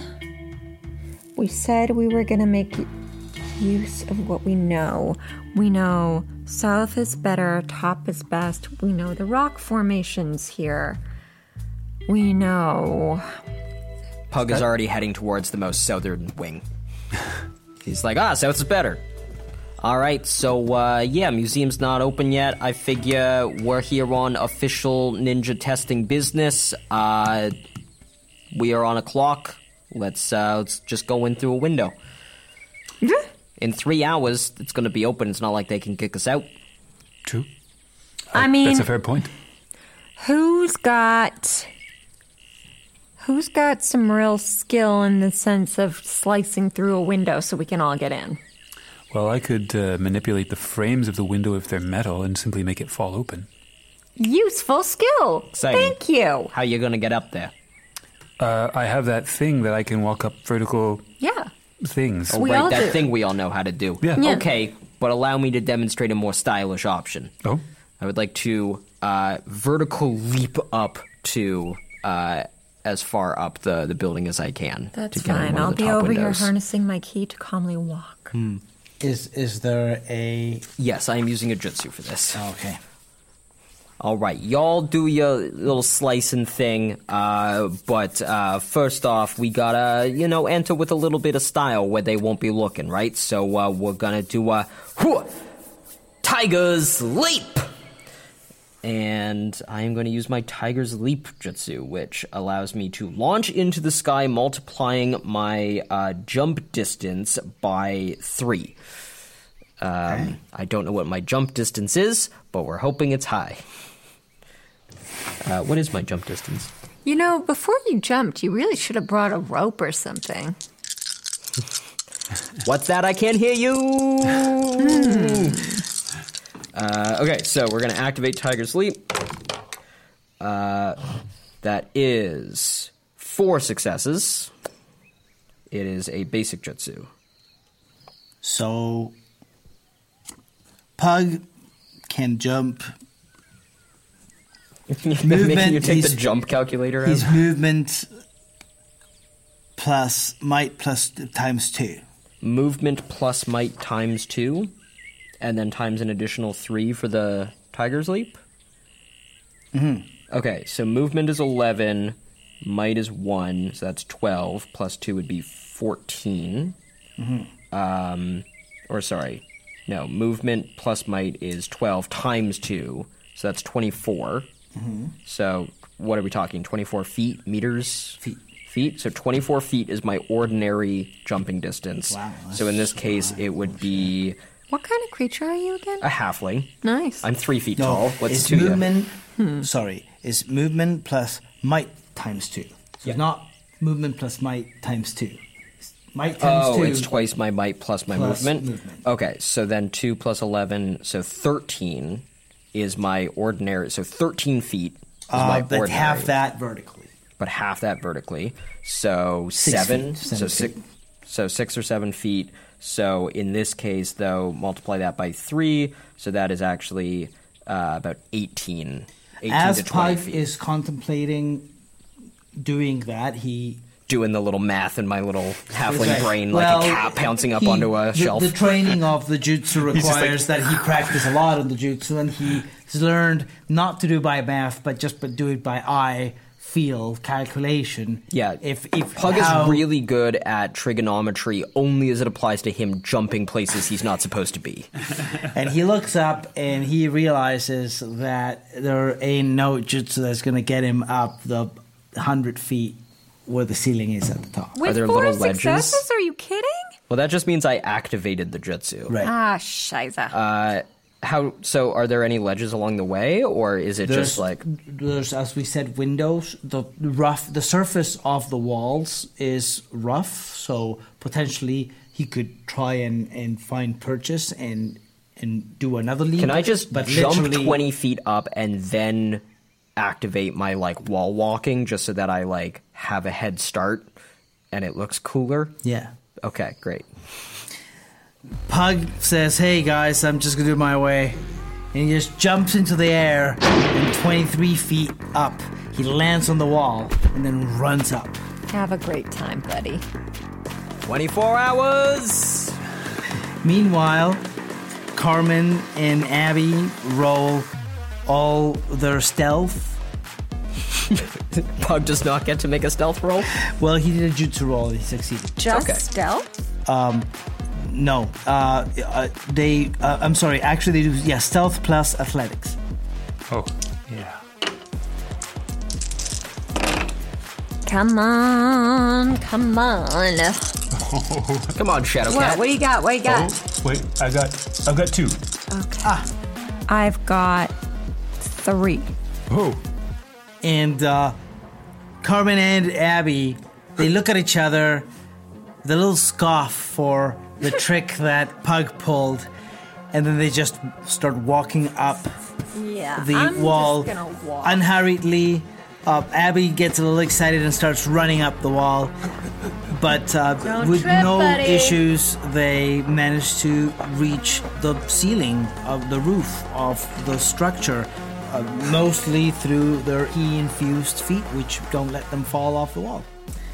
By the time they reach up, Tony is already looking around the skylight to see if he can find any way in. All right, I've scoped out the roof. We're all good up here. Thank you for joining me. Did you have fun with your little leap? I did. It's, uh, you know, good to get some cardio in in the mornings. Mm-hmm. Yeah. Uh, Abby, come take a look at this skylight. You Absolutely. do any kind of metal stuff to this? The skylights are, in fact, held by wooden branches that grew around the, the glass panes uh, to hold them in place. So there's no actual metal that Abby can see that they ah. could work with. But um, if I may offer a suggestion... Uh, I'm all ears. We are on a clock. Wood is... highly flammable. This looks very dry. I'm sure we could simply burn it out. Now, we were doing a B and E and you were suggesting arson. Also, though, museum. also, though, let's not forget, we don't know where these cages are. We don't know what they're made of. We don't know how how likely it is that this whole thing is going to collapse into... the Department of uh, into the Fire Wing, and we just light the whole place up and what, kill our loved ones again by accident? Great idea, Abby. Thank Ooh, okay, you. No, I am not setting fire to any museums that Nona may or may not be inside. Um, okay. Uh, new plan. Uh, we're just gonna cut the wood around the skylight, and we just slice our way in the old-fashioned way. Um, that could work. Wait, why can't we just open the skylight? A skylight is a window. Why can't we just open it? Well, I figured it was locked. Well, have we tried it? The windows, uh, these windows are built in such a way, or they, they grew in such a way, we, we don't know if they were built or grew, that they don't seem to be able to be opened, just like any other window. It's more of a glass pane held in place. But like Chico said, it's all about having the right key. So, uh... I suppose we could just take a rock. Or an axe. Or a halfling. A punch it. Yeah. Everybody, everybody oh, do a a Wait. craft plus intuition roll. I have a really good idea.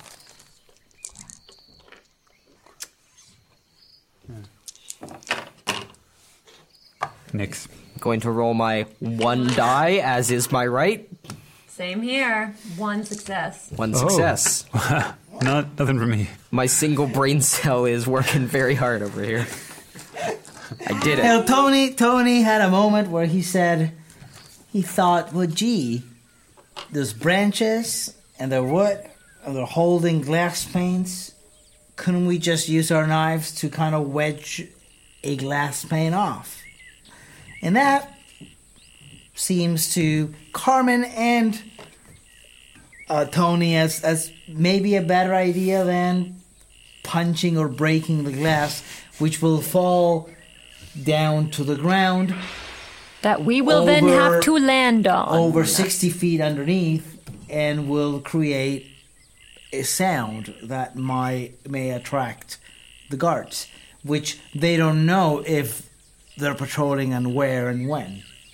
All right, this is going to be a delicate operation. Uh, Abby, you've got a, uh, a doctor's degree, so I'm thinking you should be the one with the scalpel. Oh, uh, my gosh. It's, uh, I'm not that kind of doctor. We're not going down this road again. All right. Who has a blade? Never mind. I will, I will generate one. I am going to use my withdraw weapon jutsu. Ooh. Rule pop-up. A critical success is when a player rolls three or more action points above the difficulty. It means that they succeed exceptionally well. Their interaction could not have gone better. Back to the show. That's right. I think um, we all have a few small knives, but if you've got like an actual cool knife as a tattoo, then yeah, let's, let's yeah, do that. Yeah, yeah. So it's my yang plus fight. Mm-hmm. Yang is one. Plus fight is two, and um, do you want to take a few minutes to increase your yang pool? I do want to do that. As Carmen starts uh, performing the meditative exercises that will allow her to harness some of the ki from the environment, Abby and, and Tony are just waiting until she finishes. I, okay. I would also like to do a jutsu. Okay. I would like to, I'm going to perform the metal within, which allows me to make metal within my body and turn it into a knife that I can hide in a location on my body. Everybody's just do, just full do of it. Knives. Yeah? Just do it. Two. What kind of jutsu is that? Is that a basic? Basic. Okay. Abby manages to stand in the position and does the movements and produces a knife. Everybody's got hidden knives. That was actually pretty good. Thank you. Don't get cocky. I uh, I don't understand what my genitalia has to do with it. Just open the window. Oh, okay. And Abby rolls a stealth plus crafts to wedge the glass open with the knife they produced out of their iron of their own blood. Two. and gently they travel the edge of the glass uh, that is held uh, with these branches, and slowly, ever so slowly, with a very, very sharp knife, they manage to cut it out. And then, with the gentlest of movements, Absenthia lifts the pane of glass and gently puts it to the side. And now there's an opening into the museum. Nicely done. Thank you. All right. Okay, we in. Uh, okay. I have this extra, this extra yang that I don't even have to use. So it will last you for uh, half an hour. Great. Now, both Tony and Abby have lost, for the scene until they rest again, the minimum amount of ki points required to perform their jutsu. Okay, we're in. This is good, but also that is a far drop. So uh, why don't we uh, Walk get a grappling hook? Walk calmly down the wall. Uh, I can we uh, like the skylight? I assume is like sort of in the middle of like. Yeah, a room. So, but like, we would we be able to down. walk upside down and around? To- Tony knows. Yeah, they've yeah. infused their ki into the soles of their feet. They can walk on walls. We were given these grappling hooks in our little bags. I figure, you know, keep looking for opportunities wow. to use them. But we yeah, can walk on yeah. walls. So, if Let's... you don't have ki, you will need your grappling hooks. As long as we have some ki, we can do that. Or does it cost? Have one ki? point of ki. Okay, great. It is sunrise, and if we don't map this pattern right now, we won't have another chance until sunset, so let's go. Okay. That sounds like a good proposition. All right, let's go. Upside down time. And the squad enters the building through the ceiling and walks on the roof and down a wall and down into the main floor. Okay, we agreed to start in the fire wing, right? We did. Wait, take a quick glance, make sure that the door isn't right next to us. I mean... Anyone see a restricted section so immediately next to us that we were going to miss? I do see a weird door. Choose one of you and roll a d eight. What am I trying to roll? You don't know. Six. Okay. So... The, they don't see the door right in the immediacy. So as the squad walks down the wall and into the uh, main uh, hall, uh, they land uh, down uh, in the central area by the stairs that uh, lead down into the earth, or near the stairs anyways, that lead down into the earth wing underneath. On the one side, they have the water wing, and on the other side, they have the arcane creature wing. And they can't see the door to the restricted area anywhere near them. Well, that makes sense, because south is better, so let's mosey on down there. Right. But okay. Listen, Pug, take the whole north side of the room. Abby, take the metal wing. I will take wood and fire, and we're going to map all the sun patterns of this level. Okay, north side. Meet back, uh, where do we meet back up? Fire. Okay, meet back up in fire, and uh, everybody, good luck.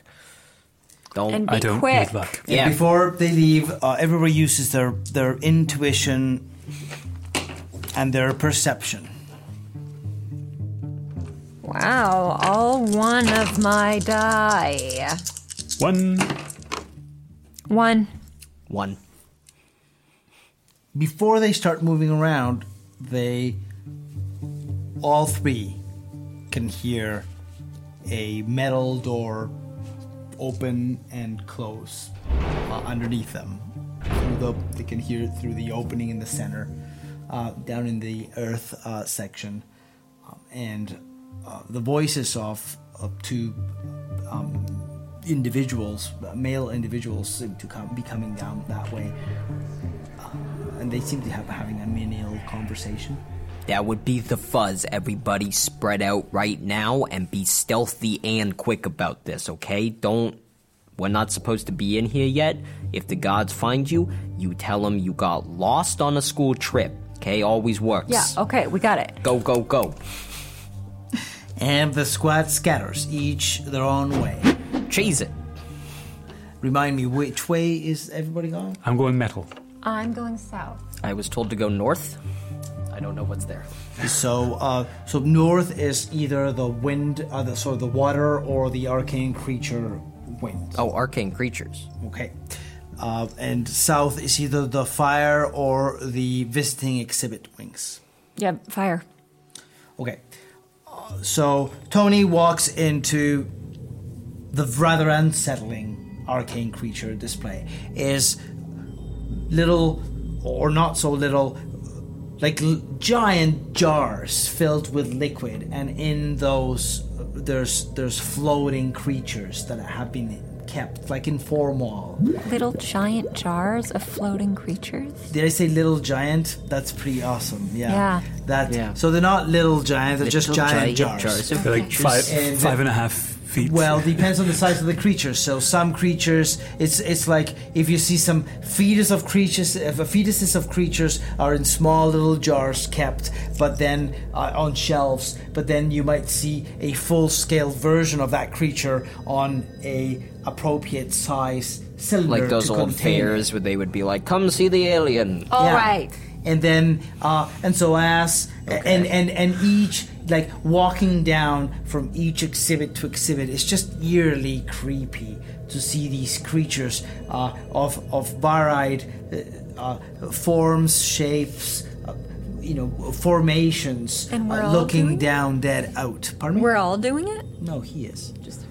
Um, And and so he is. He's looking around. Uh, he can't quite find uh, any any door that seems to him to be a restricted door uh, as he walks around. Meanwhile, Carmen makes up her way down into the fire wing, and the fire wing has its walls and it, its little this little like alcoves that are shaped like flames freaking out, like uh, coming out uh, of of the wing. It's it's it's very. Uh, very well created to emulate the idea of fire having created this space. Uh, and as she walks around, she sees some of the exhibits, uh, and but but uh, she doesn't quite, uh, I- including like a, a, a scrawl of Firestorm that has been like the whole thing. There's a whole uh, write-up uh, about it, but she doesn't seem to find the r- door to the restricted area. Abby, however, as she walks into the metal room and she walks past the main exhibit, which they can't help but stop to watch, is a giant shuriken of lightning uh, that is being uh, exhibited.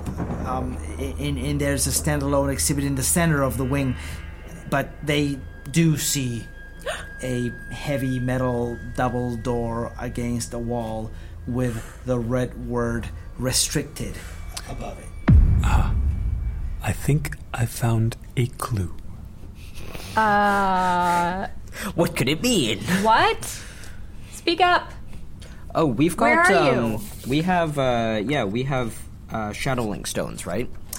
Uh, you do have Shadowwing stones, that's right. So we have little, communi- uh, like, magic communicator rocks. Like a walkie-talkie great. Rock. In our, in our great, inventory. Great, great. Okay, so um, heard you perfectly, never mind. Which was tuned before you left, even though we didn't have the montage for that. Yes, standard, uh, you know, operating procedure. That's right. I'm um, checking in here. This is Pug from uh, Ugly Stuff in Jaws Museum. Uh, so far, no doors. How you guys doing? Coming up empty and fire. Abby? I found the door. What? You uh, should have led with that. Okay, converge, converge on Abby's position. Copy that. Everybody converge on Shadowcat. Over. There in ten seconds. Everybody forty uses uh, their uh, intuition and perception once more. Two. One. One. Um, as they start to move toward, the, as Abby and Carmen start to move toward the metal wing, they can hear the voices coming up the stairs. And so do I hear that as well? Oh, yeah. Um... You know, the other day I went to, to the to the game, and I was sure that they were going to win. But you know what? Then they made that shitty pass, and they dropped it. Are there uh, shadows or, like, um, sort of displays or anything that I could hide behind and sneak yes. past them? I would like to just get real low and just scurry through. Stealth and... Still trying to move. Yeah, I'm trying to get past them without being seen. Okay. Stealth uh, plus travel. Sure. Or athletics, if you have higher, probably have higher athletics. Uh, athletics, stealth would be would be great, actually. Actually, stealth plus speed or travel. Uh, so stealth plus speed or travel? Yeah. Stealth plus... We'll do stealth plus speed. Okay.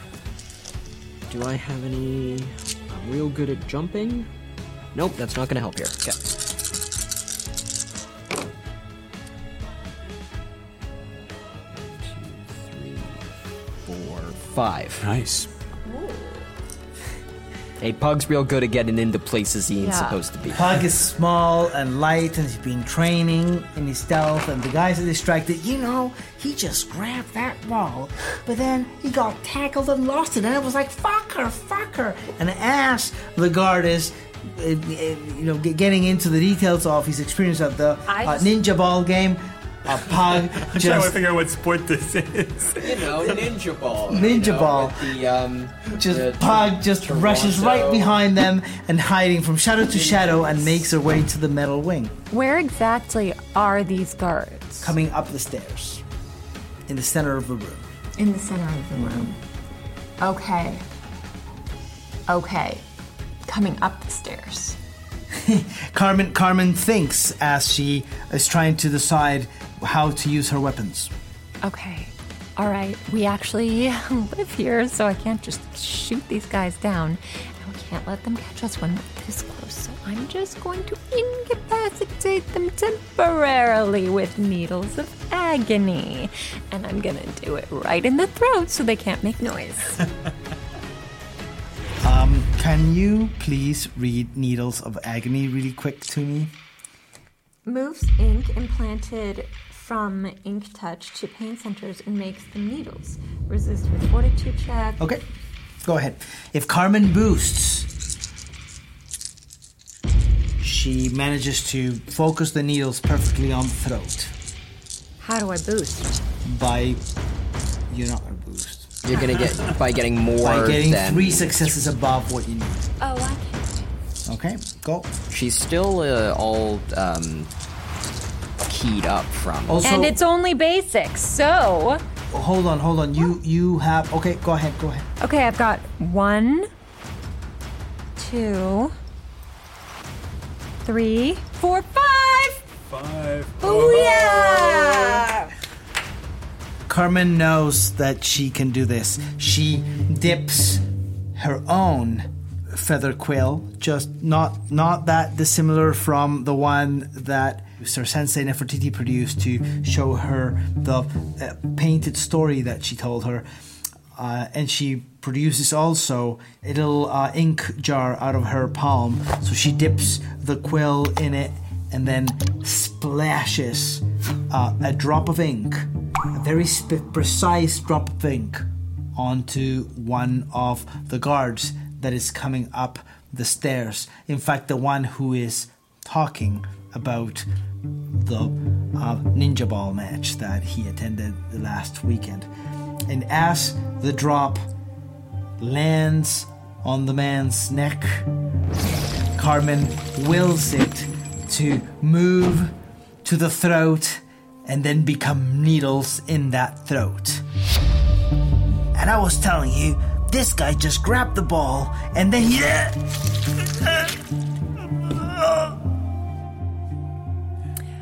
Thank you very much. Let's go, boys. And so the, the, the guard guards, they, they grab their throat.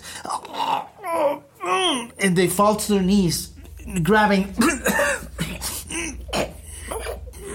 And they, they seem to be incapacitated from uh, trying to speak. However, the other guard who was walking with them looks at them. Says, Frank, what the hell's got? Are you okay? Frank? Frank! And starts patting them in the back. Whoa, buddy! Buddy! What's going on? Uh, where is Pug during this? 'Cause if- Pug has actually already slipped by and made his way into the metal wing. I'm already in fact, past. In fact, yeah, Pug has a clear sight of Abby and the restricted section door. But I can't see what's happening back with the guards? No. Um.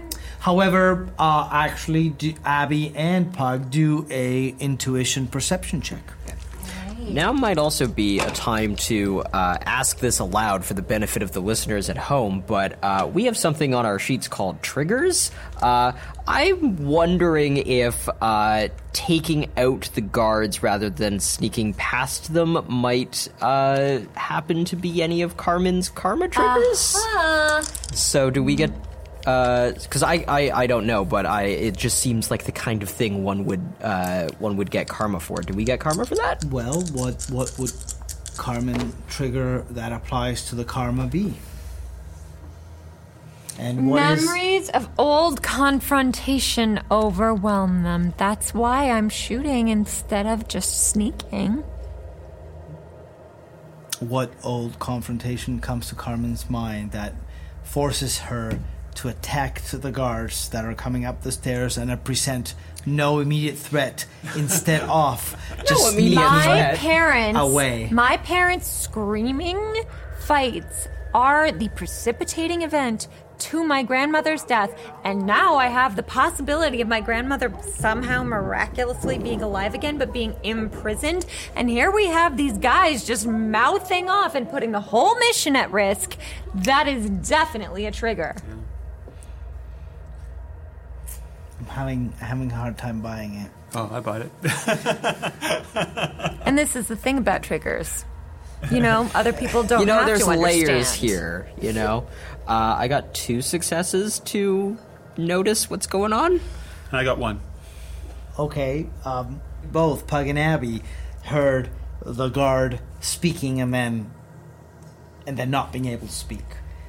Uh, it was, it was it, in, in the silence of the museum at night is, uh, it was evident. Shit, I think we might have been made. Uh, Carmen. Come in. Are you good? Fuck no. Get back here. What's going on? Hey, Frank. Dude, I what's shot. going on? Who the fuck's Frank? Shit, what's happening? Just get back here. Is Frank okay? I shot down. You shot Frank? I didn't shoot him with, like, a gun. I Needles of Agony shot him. And the thing is, I meant to get all three of them, and I failed. That's fucking hardcore. There's only two? How what? many are there? Unclear. Abby, wasn't I clear? It was clear all along. Two. Abby, Common's fighting like five guys, and Frank's down. We gotta go back. Uh, help me. Oh, but you found the door. Great. Um, I Abby, mean... you stay. Okay, well granted. Karma. Karma, karma. Uh, we're coming. Actually, can you just run? Because we're at the door. Um...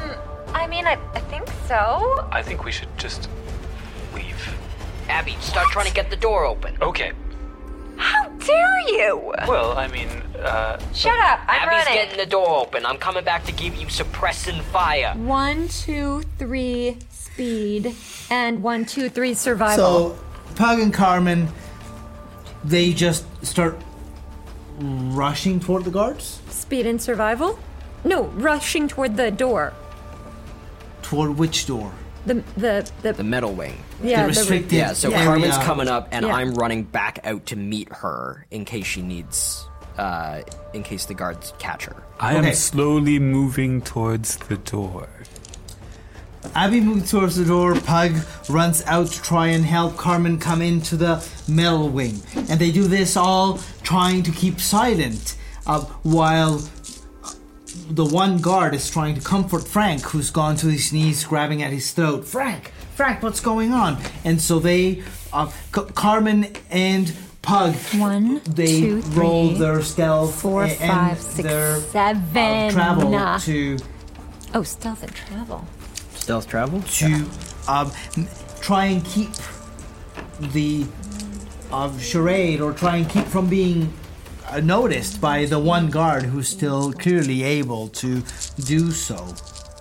Uh, one success. Rule pop-up.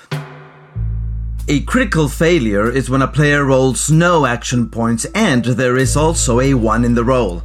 It means a catastrophic failure, hindering the ninja and by extension the squad. Back to the show! And do let me know if that is a failure by only one. Why? Because I am lucky. Oh? It's a halfling thing. One, two, three, four, five! If I fail by only one, I get to try to reroll. So if I get real close. Five, five, five! Five successes? What? That's Jesus. very, very yeah, good. Yeah, I got two zeros and one nine. That's five, right? I'm yeah, counting you out? You got it. You yep. got it. Okay. Tens are crits. The guard next to Frank. Frank, Frank, what's going on? And then he stops. Wait a minute. And pays attention. Frank. Frank, buddy, come on, come on, let me let me take you back down. I don't know what's going on. Come on. And he helps Frank down the stairs, back into the Earth Wing. Meanwhile, meanwhile, Tony gestures for Carmen to, to come join them. Come on, come this way. And soon they're Uh, joining Abby, who had been uh, had reached the double door by now and stood in front of it. Shall we proceed? Yeah, yeah thanks you got for your open. help, man. Uh, Abby did try to open the door, however, the door is, doesn't open. Who would have ever thought it was locked? What have we tried? Uh, well, so far all I've tried is the handle. Oh my god. Well, you know it's a start. Okay, uh, what else have we got? I mean... I mean, what is this door made out of? Metal, I believe. Clink, clink. It appears to be uh, some sort of uh, mineral. But I mean... Possibly I mean, an alloy of some sort. Some metals have lower melting points than others. We've got fire punch and fire throw. I also can manipulate metal. Oh, well, that's useful. Well, why don't we do that? I, I, I, I would think that that would be the logical thing to do. Maybe get to it then. Oh, okay. Yes, Time absolutely. is of the essence. Yep. As the squad spends a moment trying to debate what they're going to do about the door, they all suddenly kind of remember as as they speak, because the conversation seems somehow familiar. Oh shit! Uh, the voice in in the instructions from Chico Norris. Uh, back up in the uh, Field Ninja Command Center. And they they hear the restricted section door will only open to those who carry on their person the appropriate totem key. I never imagined that Chico Norris was Swedish. Each layer requires a different key. And those entering only have access to the layer they hold the key for. Are we saying K E Y or K I? Okay, I was so afraid that was only a me problem. Oh my gosh, no. Uh, but, so, this lends credence to I my think teleportation it's the Q U. Oh, good one. Whatever key we bring to the door is where we're gonna go. So we need the jungle. The the grandmas in the jungle key. Yes. The keys the are small statuettes the size of a pendant. Right. Of specific shapes. Each infused with a specific combination of elemental key that is almost impossible to replicate in a forgery. Well, so we have to get the key with the key. We gotta get the key key, and uh... Do we line up? In the case of emergency, there is a spare key to each one of these layers of the restricted area that is kept under lock in the security lock office. And key. The keys are under key? The keys are the under key lock. Key. Key to get the, the key, key, key is under key. key. Okay. Uh... Okay, let's talk about the key key under lock and key. So... Either we can try to solve the puzzle of the puns. Where is the key for the jungle, which, you know, maybe the wood wing, but also if we just know that there's backups in the security office, that seems the faster route. Uh, but we we're gonna. Pug, Pug does remember that all keys, all emergency keys to the restricted area are in a safe in the security office. So if we just take out the rest of the guards, then, you know, we just take their emergency backups. The key keepers? The key keepers. We go down and we key the key keepers to get the key. And if the safe is metal, then Abby here can uh, manipulate their way into that. I can basically make it unfold. Let's do it. Neat. Uh, okay, well... What do we uh, need to do? Well, we gotta do what Ooh. you did to Frank to the others. For sure, but also... I'm going to activate Sonic Hearing to make sure we have more warning if someone's coming up at us. Well, we're going down to them, but... Carmen yeah. puts her eye, her hands to her ears as she takes a horse stance and then pushes out from her ears like as if she's grabbing two big plugs that are covering her ears and pulls them away. And as she does that, she says... Sonic Hearing? Okay, while you're doing that, I'm going to get a little bit ready here. And for she rolls fight. for that. What does she Two. roll? Two what? Successes. Okay. Um, is that a basic uh, jutsu or a, a medium basic. jutsu? It's a basic jutsu. And as she does that, she feels like the entire museum. It's like she... had actually earplugs in her ears, and suddenly she can hear. I just cannot imagine what that would be like. What was the description of the jutsu?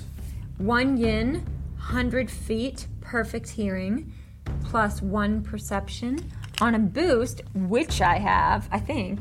No, I don't. I don't. I don't have a boost. Um, the distance is up is... What Carmen can hear right away is there's a commotion underneath them, like right underneath them, because the uh, security office is right underneath them. And she can hear that the guards are getting very upset about Frank not being able to breathe. And at first they think it, it might be uh, some kind of a uh, either asthma or some kind of allergy. But now as it progresses, she can hear them start to think that maybe something else. Oh, shit. While this is happening, do I have time to, um, to mold key? Or do we not think there's enough time? Well, it's all in the heat of the moment, and molding key requires kind of a... stepping aside and, and breathing in and, and stopping things out, and yeah. it might seem that it's not that there's no time, it's just that it's Abby and Carmen see Pug stepping aside and starting to do very yeah. zen-like movements in the heat of the moment. Yeah, because Pug thinks there's about to be a fight. And a lot of Pug's uh, molding um, movements involve uh, uh, combing his hair back and, like, getting himself very, like... That's uh, And that's what uh, Carmen and Abby see him do. As, as, as Carmen says... You guys... They're getting really, really worried. They re- they're starting to suspect that someone's in here. We have to figure this out fast. Yeah, well, they should be. Because... Because you're doing your hair? Yeah, because my hair's about to do them. And that's where we leave our session today. Thank you for listening to our show. If you like what you're hearing... please like the podcast, share it with your friends, and if you can, leave us a five-star review. All this really helps starting podcasts like this one build an audience. Do you want your name to be an inspiration for an N P C character? Tweet about us using the hashtag at ArcaneNinjaRPG. You can also join our Patreon family at patreon.com slash ArcaneNinjaRPG. For as little as five bucks per month, you can help us continue to produce this show, get access to some extra content, and get a special thanks mention at the end of each episode. Thanks again. Stay tuned for the next episode release in two weeks. See ya!